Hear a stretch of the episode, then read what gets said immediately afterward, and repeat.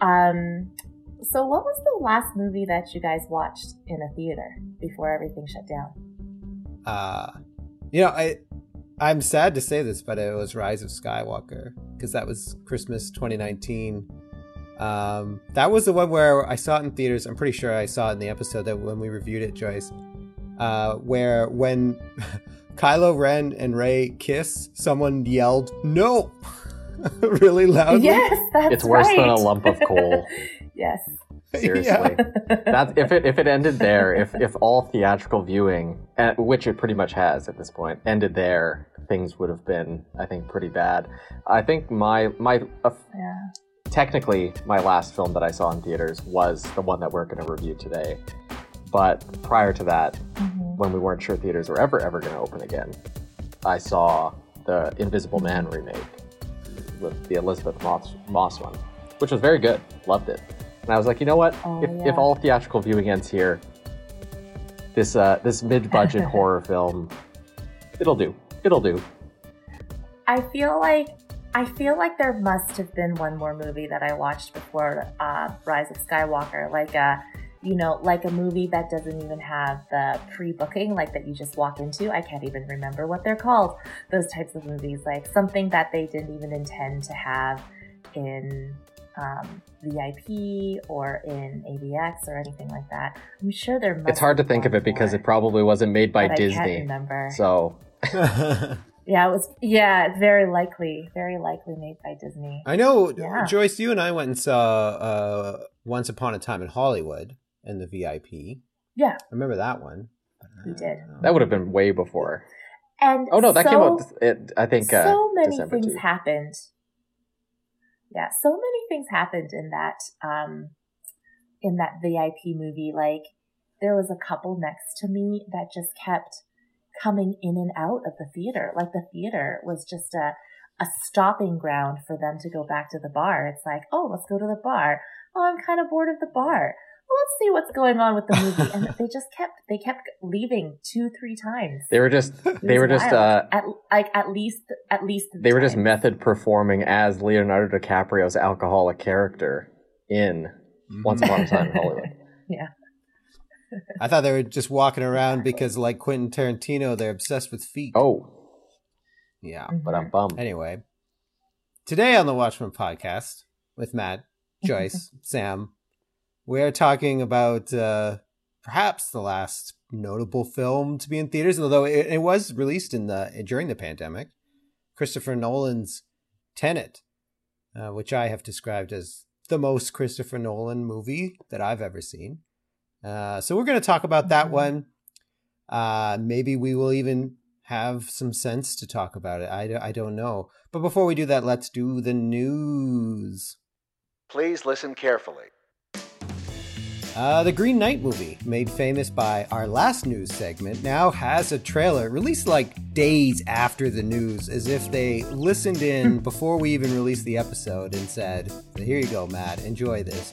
It's a dark looking trailer that gives us our first glimpse of Dev Patel as Gawain, uh, but most importantly, we get a look at the real star, a talking fox named Renard. Uh, the movie is. This movie marks the first time, actually, that Sir Gawain comes to the big screen in his own movie, but not the first time we've seen a talking fox, because I can certainly think of at least one other movie, the old Robin Hood movie. What did you guys think of that Gawain trailer? I thought it was great. Um, I, yeah, go ahead, Joyce. yeah, I agree. I, I've, I've never been as into um, kind of King Arthur lore as um, as some other people might be. Like I, I read it as a kid, like certainly dabbled into the lore, but um, but wasn't as interested in it as some others. However, I um, am very interested in Dev Patel, so I will be watching it for sure. That's fantastic. Yeah. I was just going to make a note. I'm actually Yeah. glad that this re made an appearance in the news because last time we were talking about films that were released under the A24 banner, and I forgot to mention one of our Mhm. podcast favorites, The Witch. Yeah. And uh, I think Oh. the thing to keep in mind with this Green Knight is that I think the trailer makes it look really, really interesting, at least for me.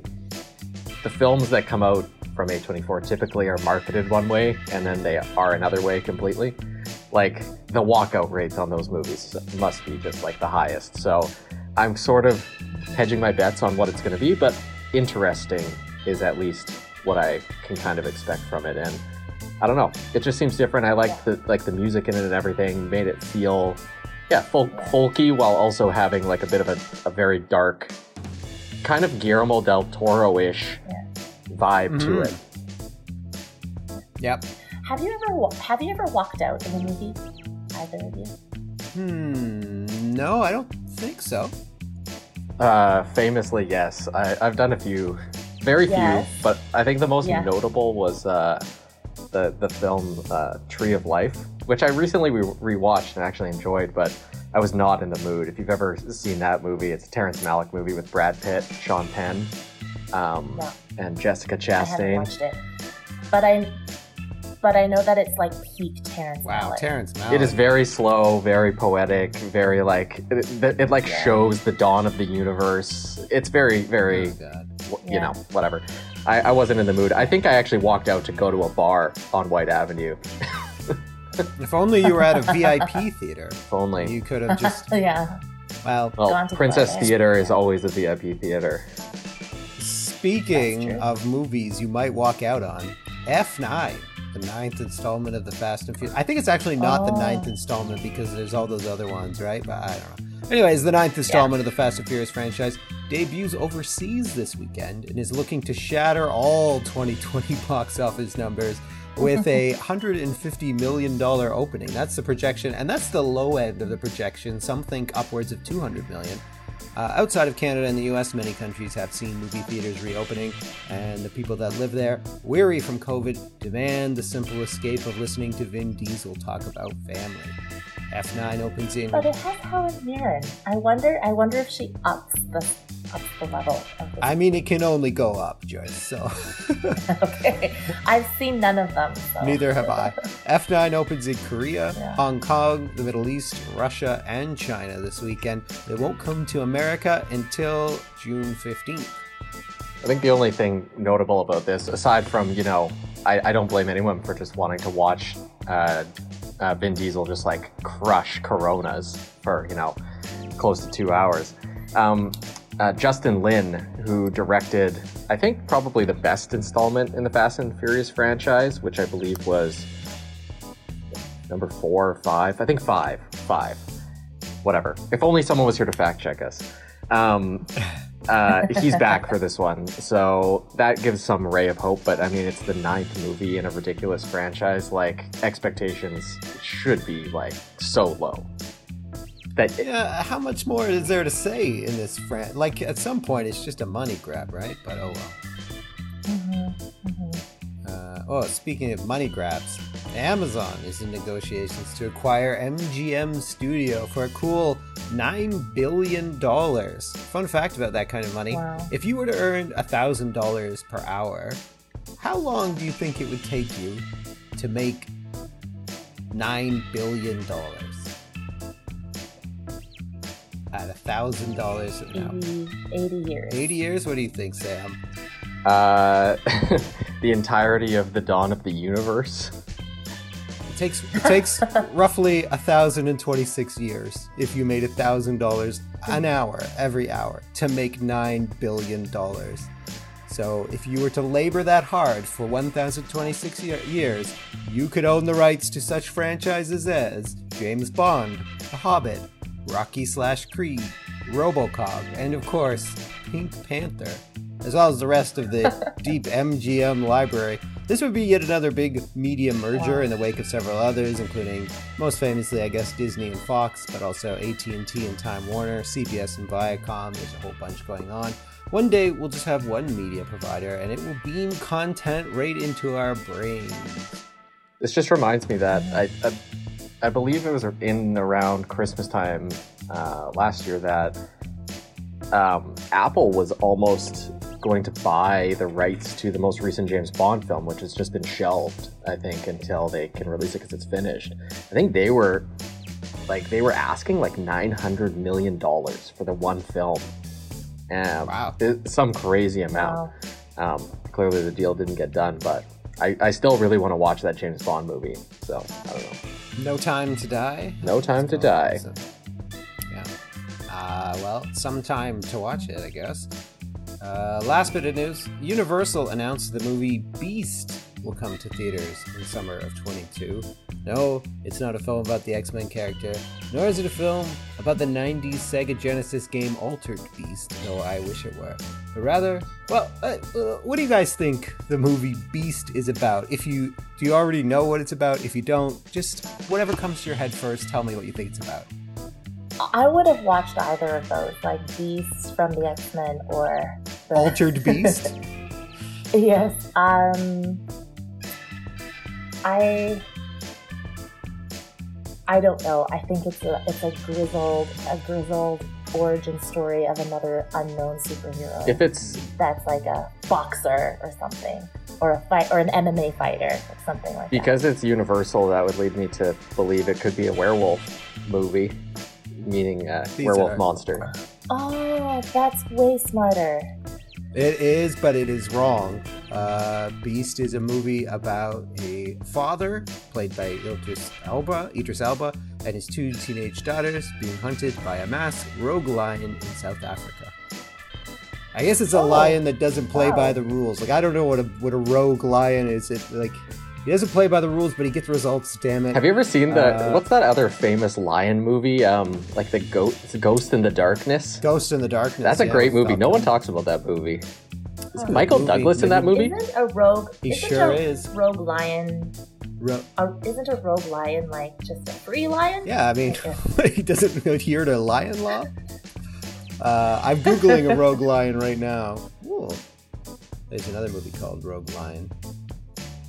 Rogue. Well, I, there's no definition of it, but I'm just assuming it's like a lie that you can't control. Ro- Rogue is also an X Men character, so this could actually be an X Men setup, even yeah. though Universal doesn't own the rights to X Men. Who knows? This movie is being written by the guy who wrote Rampage, which reminds me that we reviewed Rampage. Remember that, Joyce? We sure did. We reviewed yeah. lots of good movies on this podcast. Anyway, that's the news. Let's have a short trailer for Tenet. To do what I do, I need some idea of the threat we face. As I understand it, we're trying to prevent World War III. Nuclear holocaust? No. Something worse.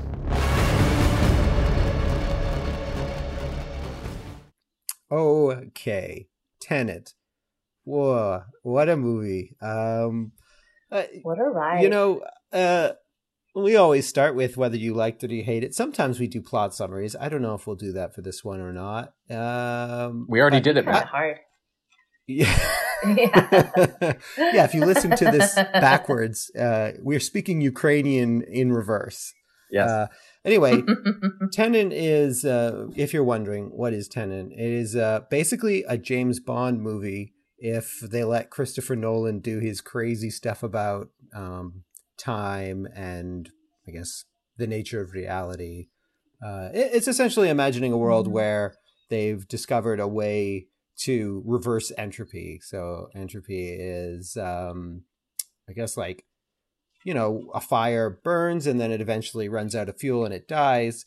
Uh, the opposite of that would be like reverse entropy. It would be like instead of the fire burning till it dies, it would be dead and then go backwards into a burn. Or, you know, instead of people walking around forwards, they'd be walking around backwards. Or instead of a bullet flying out of a gun, a gun would catch a bullet, mm-hmm. right? And that's kind of what's going on in this movie. And put in a sort of James Bondian type plot where uh, a kind of villain character is um, trying to uh, basically destroy the world by reversing all entropy, uh, destroy the world and the universe mm-hmm. because he's got like pancreatic cancer. Sharks with lasers on their head. Yes, and if yeah, pretty, pretty and, much. And it's that the way that it's explained for this time travel, it's that it's not you who's moving, it's time that's moving. So you're not moving through time; it's time that's moving through you're you're um static, but time is moving through you. Yeah, and you can go through these turnstiles and they will let you either what is it called reverse Inversion. reverse your ent- inversion Inversion. and that way Mhm. you can go backwards when everyone else is going forwards which sounds confusing and is The movie stars uh, john david washington who you know what? Before the pandemic he was he was a big deal. You know he's a black klansman and uh, he just gotten this gig but i don't know what he has coming up. Maybe i should uh, check that out. R. Pats is in there looking as handsome as ever. Kenneth branagh Mhm. plays the bad guy so it's a pretty uh, Mhm. it's a pretty stacked And Michael Caine obviously has a small appearance because it's a Christopher Nolan movie. Michael Michael Caine in the strangest part Yes, of all. Michael Caine. Uh, yeah. yeah. Uh, anyway, let's get. Did did I screw up anything with my quick overview of this movie? so. I think you could do this overview a hundred times and do it differently every time. Yeah, pretty. much. I, I think it Yeah, is. It I is worth.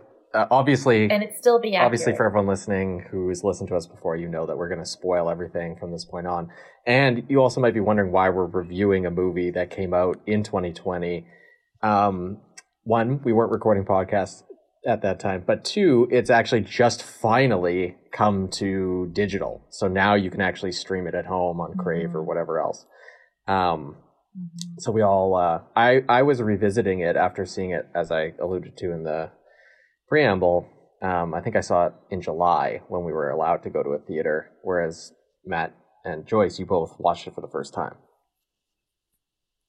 So i'm curious to hear both of your first impressions off the hop here Joyce, go ahead.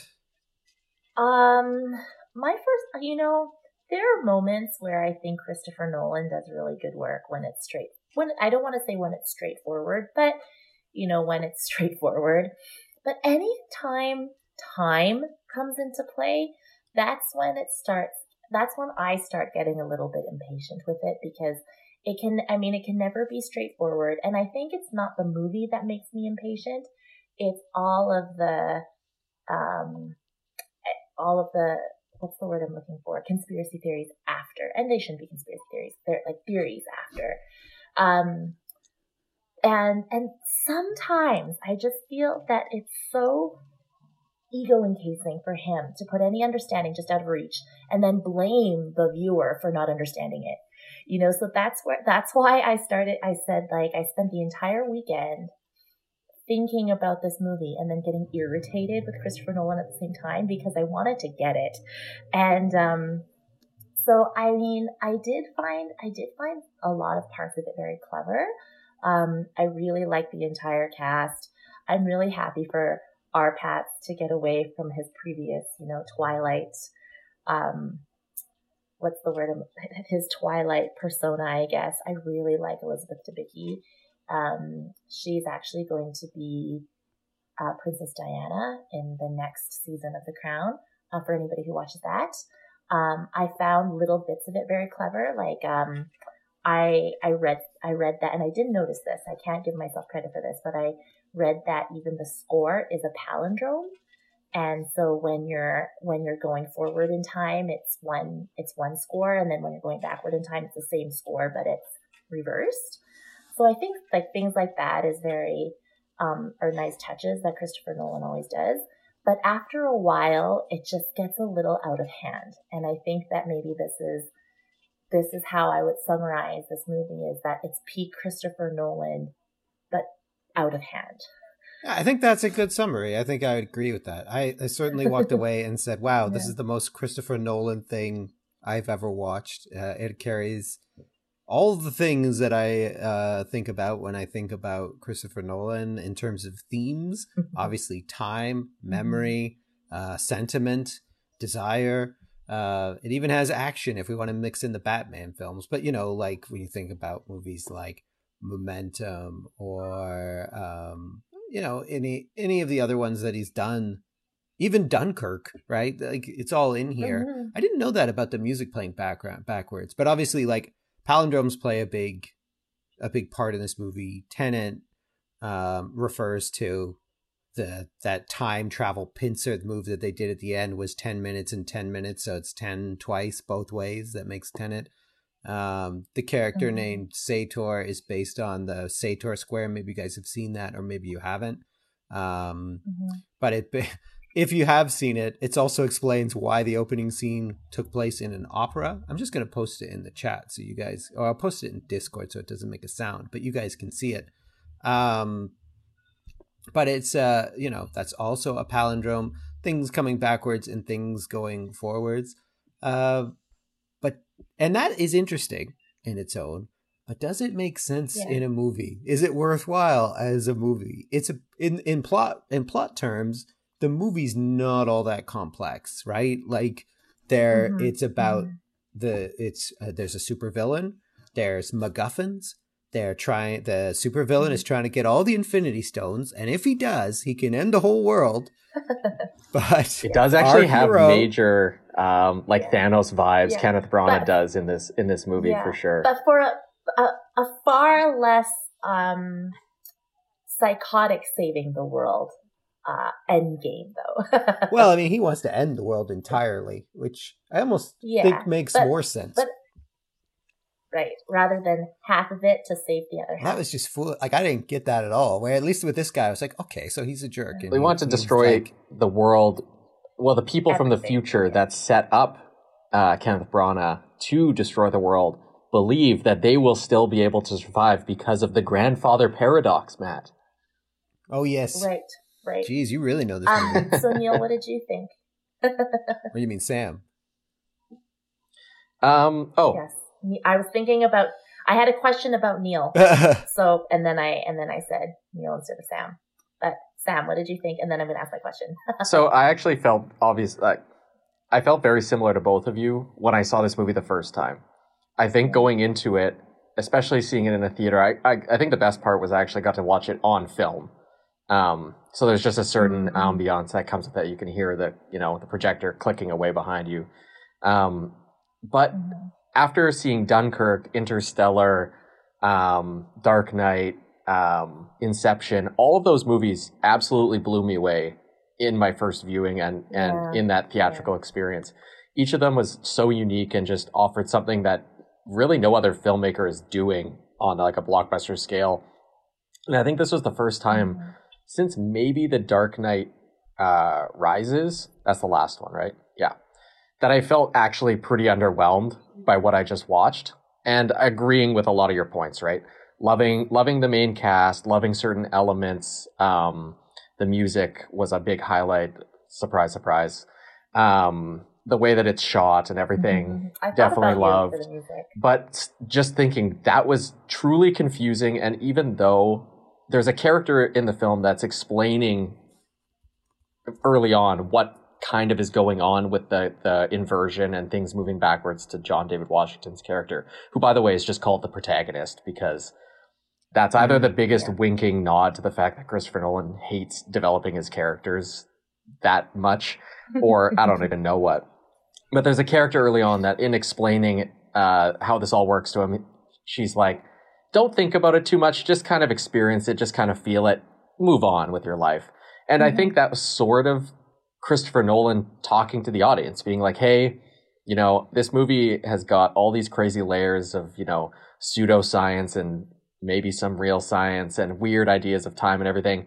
But it's also just like a big schlocky James Bond action movie, and you could probably just enjoy that for what it is. And I tried to do that, Yeah. and I just couldn't quite do it when I saw it in the, the theater. Now, watching it as Christopher Nolan did not intend on my iPad with subtitles on, I really liked it this next viewing. I was like having l- much lower expectations, kind of knowing the story, having the ability to like read, you know, the exposition, which he clearly did not want you to do, and you know, rewind a few times and like rewatch moments. I really liked it. I was like, this movie is pretty cool.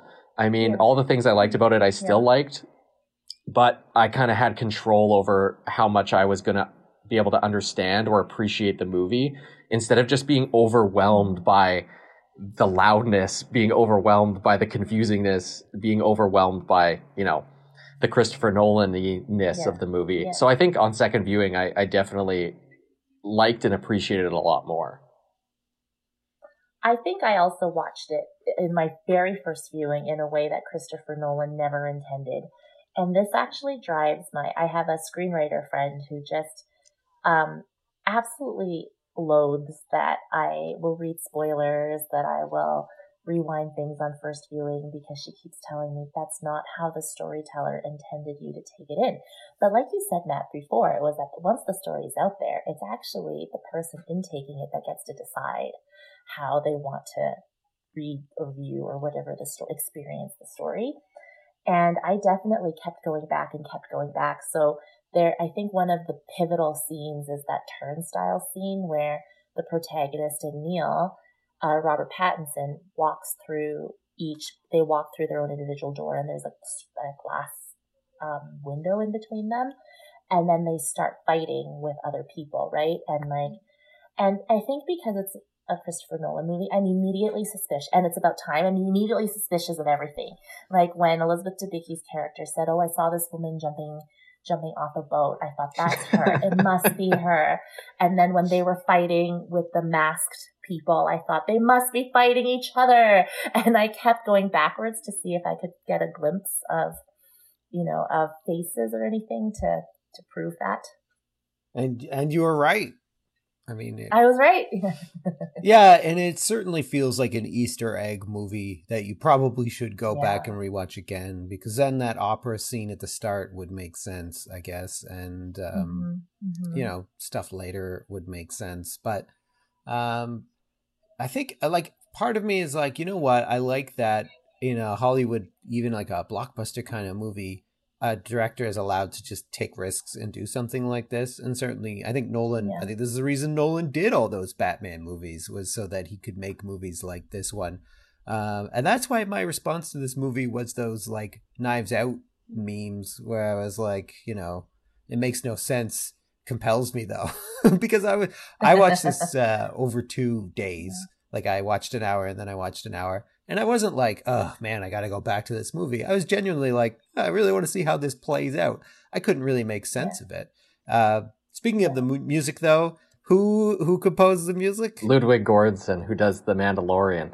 Who does the Mandalorian? Which is pretty cool. Cool fact. And uh, it A- Yeah. A cool fact about the music in this is that um, it actually was only 80% done by the time the pandemic hit.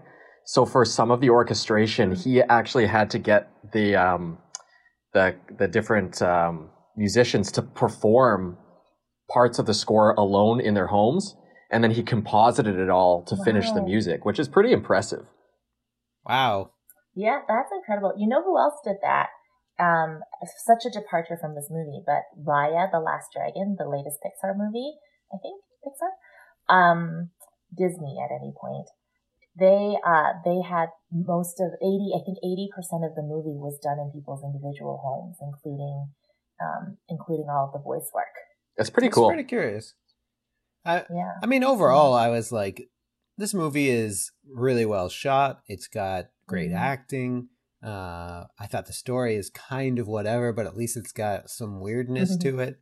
Um, and Yeah. and that's fine. Like I didn't I didn't hate watching it or anything like that. I don't think I would give it a negative Rotten Tomatoes review, but it is kind of like kind of pretentious in the end, and like I think it's Mhm. trying to make some statement about the nature of time that is just sort of weird and doesn't like I feel like and I don't know, I haven't watched a sort of a physicist explains Tenet or something like that. But I'm sure there's tons of holes and things that just doesn't make any sense. He did. Christopher Nolan did Um, work with So here's the question. um, oh, did bring in the same physicist who uh, helped. Uh, what's the word? Uh, helped out with Interstellar, consulted on Interstellar. Interstellar to Yeah. consult on his script here. He's fully aware that not everything in this movie is scientifically sound. He wants it to feel grounded in a realistic universe, which is true of all of his films, right? Even even the Yeah. Bat- the fact that people talk about his Batman movies as being realistic is just an indication of how much care he kind of puts into trying to make things feel like they're set in a real world. Um, and I think, Mhm. yeah, the science doesn't make a hundred a hundred percent sense even to the layman. So it's you know you kind of have to get over it. One thing that I did want to bring up that I think also ties back to his obsession with trying to make his movies feel or trying to put you in the shoes of their the characters in these movies is the sound. Um, this is much less of a problem when you're listening to it at home, and it's been an issue with Mm. I think the last like three or four Christopher Nolan movies is that the dialogue mixing is so low, right? Where in certain moments you just Oh. cannot hear what they're saying. Especially when I saw it first in theaters, it's like one, people are always wearing masks in Christopher Nolan movies, and without the practice of an entire pandemic to get used to it, I was like just hap like hapless to like you know understanding ninety percent. If you thought Bane wearing a mask talking was bad, now just like put every character in this movie in a in a breathing apparatus and have them like go through five minutes of exposition. But I don't know. Like I also like to Matt's point. I I just I appreciate and I respect when a director or any artist like really is trying to do something different and is trying to like push boundaries.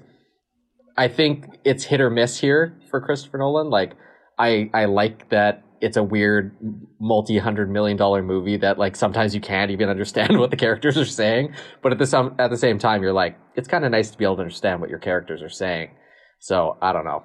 It's it's it really is a mixed bag, but I think again on my second rewatch, I kind of could shelf the story aspect a bit more and just be amazed at how many insanely cool set pieces there are in this movie. Like just one after the other, it's like really insanely well thought out and executed set pieces from the opera house opening. That's honestly probably the highlight of the movie. It's just so kinetic and you know drops you right into the action to the car chase sequence to the fight choreography and the hallway like reverse forward fight i think the only bad set piece in my mind was like that final war sequence that was a bit like it just kind of felt a bit unwieldy and like a bit long and just not super focused but there's so like it's just insane how many different big action moments happen in this movie and also how much of it is done practically which is pretty much all of it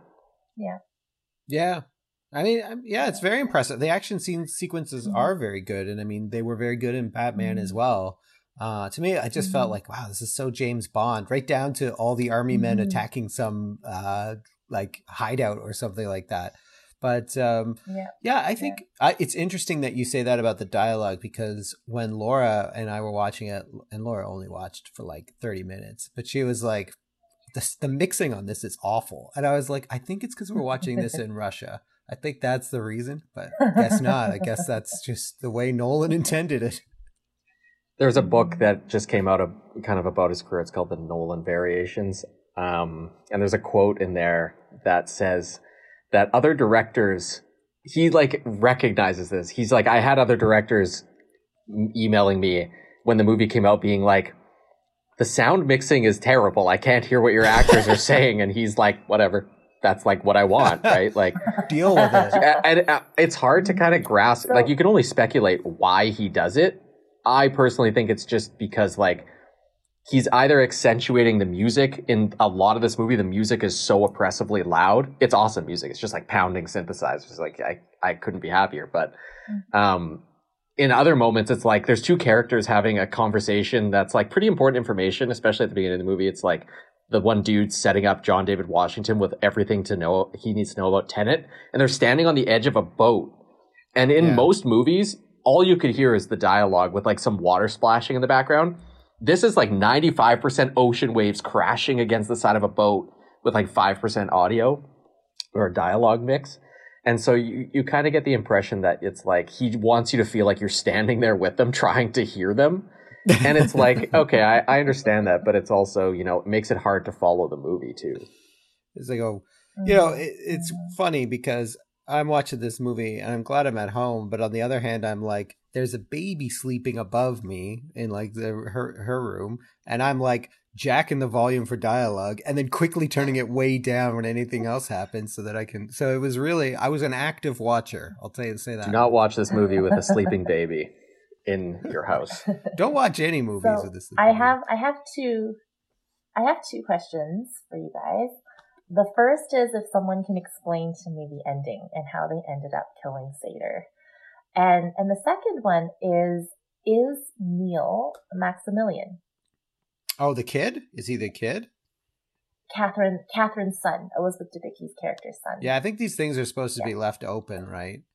Um, I- like I don't, Yeah, I don't because know. if you if I don't think there's anything in the movie. Neil would be the palindrome. I don't think there's anything in the in the movie that actually explicitly would prove that he is um, her son, but I think that's what they're going for, right? Because it's the whole idea is that in the future, when this kid grows up, you know, 10 years down the road, the kid's probably, yeah, I don't know, 10 years old, maybe eight, 10 years old in the movie now.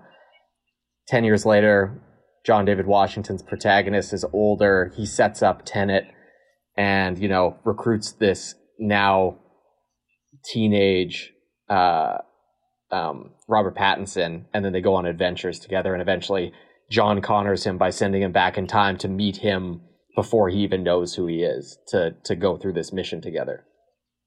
Because that's the twist is that he that Robert Pattinson's character has been moving backwards through the storyline the whole time, right? Mm. Yeah. and he was the guy with the backpack. A testament to how confusing the movie was is that I didn't realize that he actually dies in the movie. Yeah. I, I that was a revelation in this get that in this viewing of it. I was like, oh, I I had no clue that he was dead the first time I saw this movie.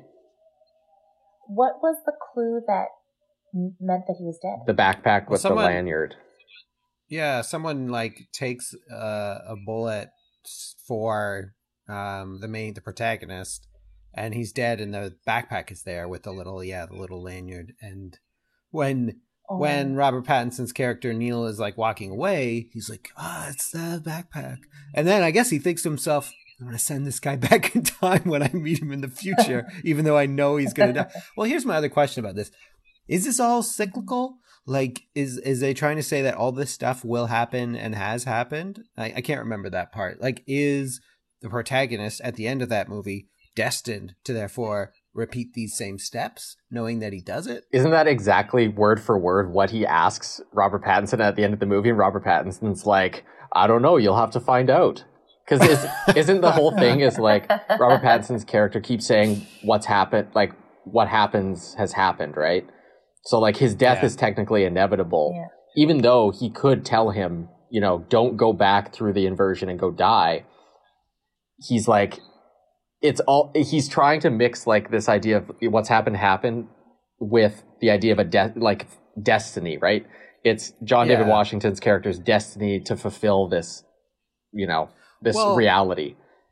And th- yeah, that gets into the idea of like parallel universes Yes. and things like that. Like, are we? Do you, if you change things, does it change on like Earth two and not this Earth and things like that? They kind of they kind of hint at that idea of parallel universes, I think, a few times in this. Mm. It's a it is a very weird movie, but it's fun. Do you think I people are like, "Oh, will they make a sequel?" And that would be very un Christopher Nolan other than Batman. So I don't think they will. It this was the movie that was supposed to save cinemas during the pandemic, and I Oh, it, it it did underperform for even what was possible at that time.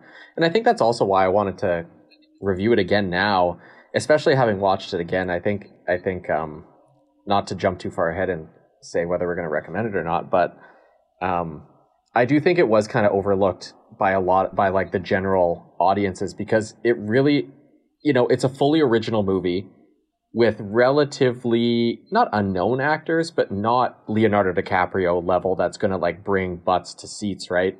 So I think there was a lot, mm-hmm. like really, it, it was the Christopher Nolan name that would either bring you to this movie or scare you away from it. And I think a lot more people got scared away from it than than maybe was fair because I do think there is a lot to enjoy in it if you can kind of shut off the part of your brain that wants to understand how it all works. Because even still now, trying to wrap wrap my head around some of the moments where it's like you really need to try to put the pieces together of what's happening and which direction people are going and everything.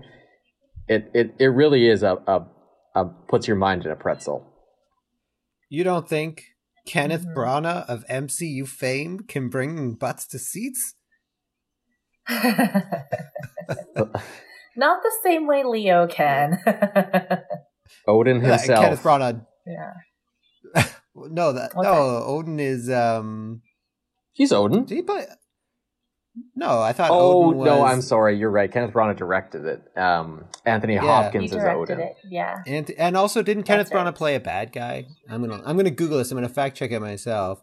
Um, I feel like he only plays bad guys. except on Murder in the Orient Express. I've never seen him as a pro. That's true. Oh yeah, that's He's very true. Charming. is that coming That's out true. again? I take it back. He I thought he was really good in this as as the villain because I mean, it. I think it's almost unfair in this film to like really harp on the lack of depth in the characters because the protagonist doesn't have any characterization. That's clear by the fact that he doesn't even have a name. Elizabeth, He's good. That's his character. He's a good. he's a good guy. and you know, Sator is a bad guy, and Kenneth Branagh sells the fact that he's a bad guy. He's got a Yeah, he does a he's got a really scruffy looking beard. He's very angry and yells in a Russian Yeah. accent. These are all things that'll let you know that he's bad. Elizabeth Debicki loves her son. That's her. That's her character. Mhm. Uh, it's really weak. Yes. I mean, that's that's the thing when Matt says that it's Christopher Nolan's most Christopher Nolan movie. It's like literally for better and worse, everything that he does well and everything he does terribly is amplified to ten in this movie. It's true. Yeah, It's true. Yeah. Kenneth Branagh directed it. He was not in it, so no wonder he's not Mhm. of MCU fame. Thor he directed. The the one of the least popular of the MCUs. Uh yeah, yeah. Let me ask you this. I don't know if you guys can think. Does this rank in like your top five Christopher Nolan movies? And uh, you know, if you're thinking, I'll, I'll, I'll get a list of Christopher Nolan movies so that we can uh, we can be reminded. I think. I think no. Like I don't think that I could, off the top of my head, rattle what would be the five yeah, Christopher Nolan movies, but I don't think it would be. top five is a lot because you know he's not famous for too many. But like you've got uh, Yeah. uh, here are some movies he did. If you just Google them, Dark Knight, obviously, Dark Knight Rises, Batman Begins, Memento, The Prestige, Dunkirk, Tenet, Interstellar, Inception. Um, am I missing any Sam that you can think of? The Al Pacino and Robin Williams one that nobody ever talks about, Insomnia. Okay, oh yeah, I forgot about that. and so I really liked The Prestige. for me, my list of Nolan movies, and I think we did a list before, and it's Mhm. probably changed. It's probably Dunkirk, The Prestige, uh, Memento, and then maybe Inception, maybe Batman Begins. I don't know. I'd probably I'd, I'd follow you pretty closely. Um, Dunkirk is my favorite Christopher Nolan movie. I don't think he'll make a better movie than that. Um, it it does everything perfectly and was the best movie I've ever seen in a Mhm. theater. Um, then after Yeah. that, Interstellar. Did we see that together? Uh, We saw that in IMAX. we did. right? We saw it in IMAX. Yeah. I don't know if Sam was with us, but uh, Joyce, you, you and I Oh. did. Interstellar would follow. Then probably uh, The Dark Knight. Then Mhm. Inception and the other Batman movies. And then it kind of gets a bit convoluted, but I I do think this would be like more of a middling Christopher Nolan movie. But maybe it'll be a grower. I don't know. I liked it again, like I said numerous times. I liked your- it. What was your third one, Sam? Sorry, What was the third one? What was the third one you said? Uh, Dark Knight. movie? You just you just cut out for me. Dark Knight. Oh yeah. I think my list would be very similar to Dunkirk is at the top of the list. That was a beautiful movie. Um, I think Dark Knight is also up there, and I really liked Inception. I mean, there were my, my some of my criticisms for Tenet are similar for Inception. I was gonna say, But I- Yeah, but I found that like Leo and Marion Cotillard are just so beautiful in that in that movie that um it ranks a little higher for me because of them because of their skill really. I think Yeah. I, I think it's you guys aren't big fans of the Prestige, huh? no. The Prestige is good. I just haven't oh, and I rewatched it the in Prestige. forever. I loved. Yeah, I loved the Prestige. That was excellent. I forgot about that. Yeah, I loved. I would say compared to Inception, I think a lot of people were were pairing the Tenet and Inception just with like being that kind of more like globe-trotting, action-oriented film with like a, a pretty heady, Mhm. quote unquote, sci-fi kind of twist to it. It was it was just an anniversary for um, Inception. I think 10th anniversary. I rewatched it, and I think Mm. I, I really enjoy it, but again, it was a movie that was, I would say, almost.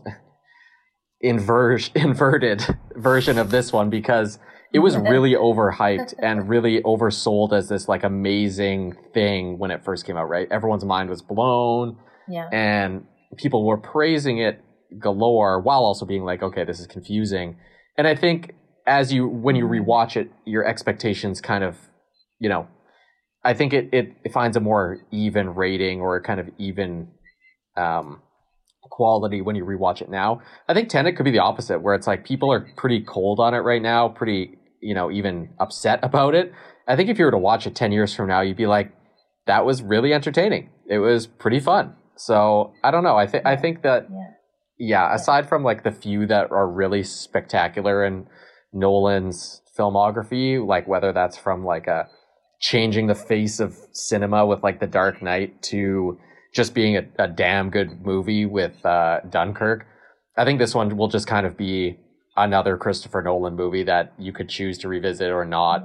Um, I just think it's great that there are still filmmakers like there's so few, right? Quentin Tarantino, Yeah. I guess, would be another, but he doesn't get near the amount of money that a Christopher Nolan original concept could get, right? Like, who else is going to be able to go to Warner Brothers and be like, let me drive a, sev- a, a true 747 into a building and film it, and the movie will make no sense, but just uh, give me give me hundreds of millions of dollars to do that, and you know, I'm gonna put it, I'm gonna do it in film, I'm gonna film it on IMAX, and we're gonna put it in theaters, right? It's just so counter to the way that movies are going now. So, I Mm. I I just you you want people like that still making movies. And it's fun, I think, to watch a Yeah, movie yeah. by a director who has a sort of signature style. And I know that's not super, Yeah. super rare, but there aren't so many movie directors who get to make that many mainstream films who do have a, a certain style. And I appreciate that um, Nolan is a person who's like, I'm very fascinated by this and I'm going to work it into movies in a lot of different ways. So, yeah, I liked it. I would recommend this movie to other people. I think watching it in your home is the best way to do it. Um, but Yeah, it's it's a fun watch. Going counter to everything. It's not as it's not Go ahead, Joyce. I was gonna say it's not as unfortunate as watching something like Dunkirk at home. No. Like you want the Dunkirk. A hundred percent agree. Theater yeah, experience. you want to see that in theaters. Yeah. I think that's that's exactly what I was going to say. Contrary to exactly what I was just saying about him being the director that makes these movies for the biggest screen, I would say now that this movie's available on streaming, now that I've watched it again, this is when I would recommend it. Put on the subtitles. Um, don't wake up sleeping babies, but en- enjoy it just as what it is a, a pretty cool action movie Mhm. from a guy who you know you've kind of come to know what to expect from the film and i i i would just say john david washington was a great lead the cast was great it was uh yes. it was a good star vehicle for him even though he had to wear a mask on his face for a lot of the Mhm. movie but he gets to also wear beautiful suits and stand next to beautiful people like you know robert He pattinson And he also has a he also has a like an impressive beard. Like his beard is beautiful. I said that during the movie to Laura. Just I on, was like, a, what on a a beard. side. it is Yeah. exceptional He's also pretty jacked in that Yeah. movie. Like he's been working out. it's all of That's those uh guys he just does pull-ups and like random like random Wherever trips he is. I was also going to mention just a fun fact because I read this and I thought it was really cool just about uh, the making of this movie. Is that for like almost all of the the visual effects that were done in this were done in camera, meaning there was no green screens, very little, if any, computer gel- generated elements. And one of the craziest facts about this is that most of the reverse scenes were actually performed in reverse by stunt performers. So the footage wasn't, Wow. in some cases, the footage was reversed, but in a lot of the scenes where you see people moving forward and backward, stunt performers trained themselves to move that way, to look like they're That's moving pretty in cool. reverse or drive in reverse. That's really it's cool. really impressive. And when you start thinking about little things like that, no one's doing that. No one else making movies would would would do it that way. And so I'm kind of like, you know what? That's that's Should they, though? interesting. Why not? Also, I want to note just a fact check, Sam. Um, he was actually doing pull downs. Um, they were in reverse. There we go. Oh, you know what? Push push downs. I, I actually read about this. I read about this. He's not. He's doing neither. He's doing chin ups, not. No, I was making a joke if you wish. that uh, because uh, Yeah. the inversion. chin downs. Anyway, Yes. uh, surprisingly or not surprisingly, I don't know. We all seem to endorse Tenet as a as a home watch, so I encourage Mhm. everyone to do so. Um, Yeah. And I guess that's it. That's it for this Watchmen. Maybe we'll be back next week. You know what? A Quiet Place Two is out. I think. Is it out in streaming or is it out in theaters? Oh, you know what's you know what we have to review that's coming Uh, out right away. You sent us you sent us a news clip regarding this film. I think it comes out on May 31st on Netflix. What's out on May thirty first? The latest Zack Snyder joint, Oh, the zombie Oh. bank robbing. Army one. of the Dead or Ar- Yeah. Army yeah, I think that's what it's called. Okay, well, maybe, maybe we'll see. Yeah. It's only like We'll 2 hours and 45 minutes long. Yeah. Oh my we'll be God. back at least for another few weeks. Yeah, we still have money in the in the old Yeah. SoundCloud. So thank you so much, everyone, Yeah. for listening, and we'll see you next time. Bye bye. See everyone. See you next time.